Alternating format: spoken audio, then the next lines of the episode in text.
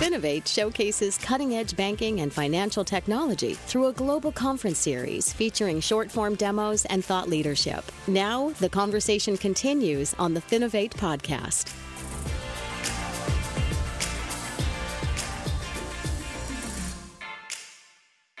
Welcome, everybody, to the Finovate podcast. Joining me today, we have Jonathan Bell, partner at Red Compass Labs. Jonathan, thank you so much for being with me today. Hi, Greg. Thanks. Honored to be with you. Thank you for the invitation.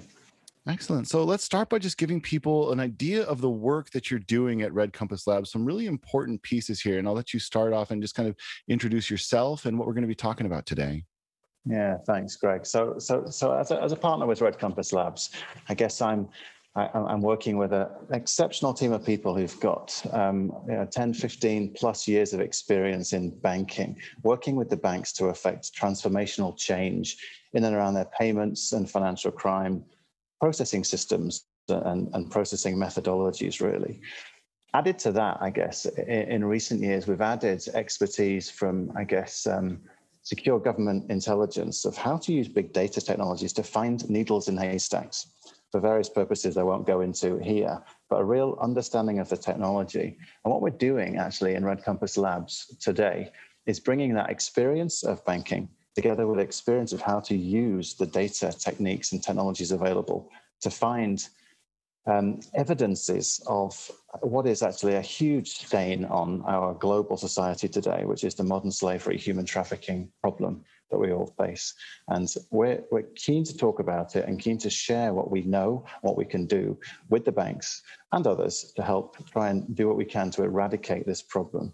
I think one thing that we've been doing of late, particularly with with uh, the European Women in Payments Network, EWPN, is to really try to raise awareness across that network of people in the banks and financial institutions to, to know what's happening in this space and then what can be done about it. So excited to talk to you about it today, Greg. Yeah, certainly something which I think needs to be discussed a lot more.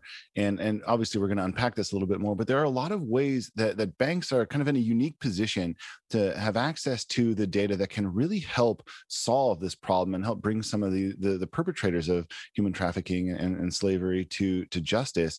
So let's let's start by kind of talking about this from the bank standpoint and really helping banks understand the role they have to play in fighting against these these problems. Can you start by just kind of giving us an overview of you know where the banks kind of have access to this data and what they can really do to help shed some light on this yeah, absolutely. I mean, firstly, it's important to say that, that we believe very strongly that a strong society needs a strong banking industry. But if we, we have banking services running well, running properly for the people, then that's a way to make a strong society. And it's very important. It's like a cornerstone, it's foundational to a strong society today. So we're really, we're really keen to make that clear. So this is not about bashing the banks, but the banks are in a unique position, actually, that of course we buy and sell things. That's how economies work. That's how modern life works. And the banks are the ones that are processing those transactions. And you know, it's moved from um, being pre- predominantly cash based, I guess, a few years ago, to increasingly online transactions and and faster and faster transactions, moving from things that takes multiple days to instant payments. And as each of those transactions happens, as each of those payments moves, it moves through the bank.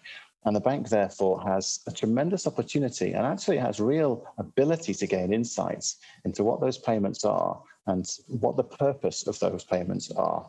So the scale of the money that moves is huge. And, and sadly, wherever the payments move, as we know, people being people, and we've seen this throughout all of human history, um, where the payments move, where the money moves, their crime follows.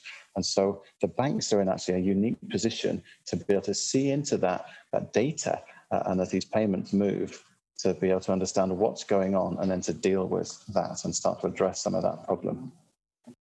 I think that's really important. You know, and coming back to your initial point, a strong banking uh, ecosystem is really vital for any economy. I think that's absolutely true.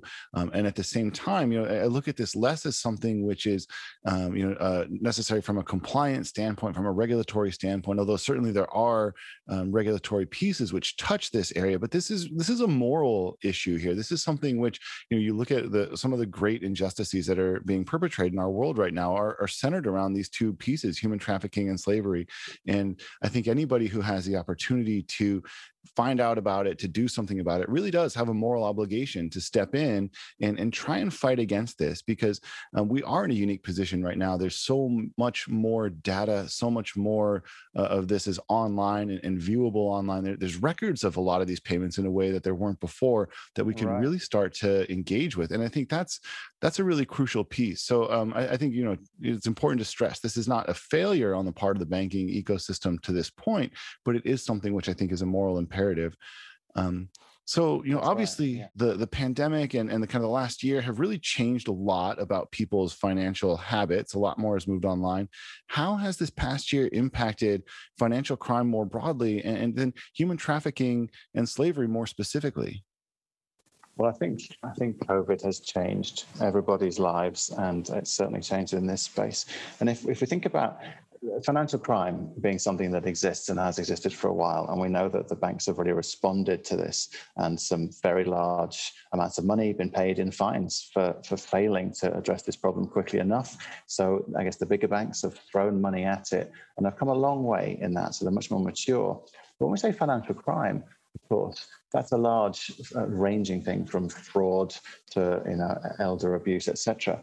But what we're really focus, focusing on more today is the modern slavery human trafficking point, as you've touched on there, Greg. And that's a, a slice, I guess, within the wider, broader financial crime space. But it's sadly neglected too often. And um, that's what we need to raise awareness on. So, how has COVID changed that? Well, I guess many new habits have happened as we're as we're talking today. Thousands of miles between us, and technology allows us to be together, and that's great. But as the world has moved on to Zoom meetings, there have been um, various different things happening. Zoom bombing is a term I've heard more recently. People crashing into the meetings. But what what we are seeing though, as more and more of our lives is moving online, you know, as, as you referred to, the transactions are moving from um, cash being handed over down a dark alleyway somewhere and much more to online payments. And as you say, there's visibility then that's possible of those transactions. And I think, sadly, though many things have stopped um, during the pandemic, not least being able to get a haircut down the barbers on the high street, um, crime doesn't stop and crime finds new ways and they move the behavior and they move their things online. I think we've seen that um, cases of money muling has gone up, um, where, where people are being sort of spoofed into sharing account details and then they're being paid money uh, and fraudulent transactions are moving through innocent people's accounts. Um, and that kind of thing is happening in, on the rise. But in terms of specifically, I guess, the, the modern slavery, human trafficking angle, people are being bought and sold. And the scale of this problem is huge. I know there were some some newsworthy articles and incidents over the past year looking at um, slavery historically and so on. And, and, and, your average person might imagine that slavery has largely stopped nowadays. But sadly, here's a number for you 40 million people across the world considered to be victims of human slavery today. And that's a huge, wow. huge problem that's still very, very real. And, and within that, sadly, many, many children and that is, for me, the most tragic part of it. And this is happening, and these transactions are being legitimized by working their way through the traditional banking environment. Um, there's things happening on, you know, the dark web. There's things happening in crypto lands. Uh, and it's, it's all of these things that we need to work to bring back together um, to understand what's happening so we can address it. And I think COVID has changed the world, but perhaps it, it more than just changed, it's accelerated changes that were happening anyway. And as that's happened, we've seen these, these, these instances of crime only going up, sadly.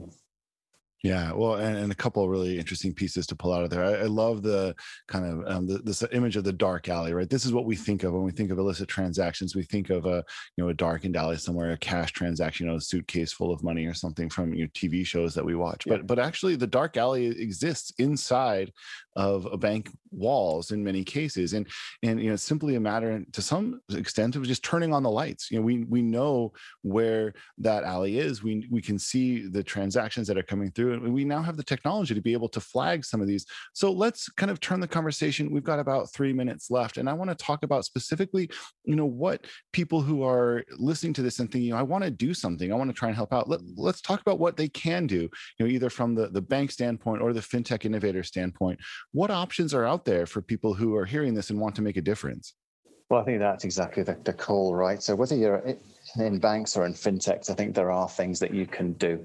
And the first thing you can do is to is to be more aware yourself, um, yourselves, and so to understand what it is that constitutes evidence of, of human trafficking in the data. So if you're working inside a bank, um, you have now, we talked about at the outset of this conversation, perhaps a moral obligation on behalf of your fellow human beings to do what you can as you come closer to this, this subject, this topic. So I think raising awareness is about how do you spot the signs? How do you know in the data what it is that is that constitutes um, human trafficking crime, whether that's with children or adults or, um, or otherwise? And I think, for example, our partners at EWPN are doing a lot of work to raise awareness in this space for the banks to, to help understand what it is that they need to identify and when they can spot the signs. And that's very much obviously in the banks, in the branches still. There are still people coming into the branches, but but increasingly so, it's in the data. So if you are in a bank and you're working with the data, the transaction data,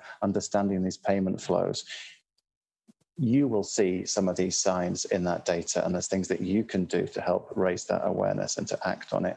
I think there's so what we're doing in Red Compass Labs is we're trying to work with the banks to, to raise awareness of what we call red flag, red flag accelerators. What are those data items that, that highlight the fact that human trafficking is happening in your data? And if you were to go to Red Compass Labs um, website, you'll be able to find some details on that, and we'd love to talk more with you about it. Equally, you can go to the EWPN website um, and see what they're doing. And I think in May there is a particular town hall webinar coming up that you've been more than welcome to join up and listen to to learn a bit more about how to see what's happening and what to do about it.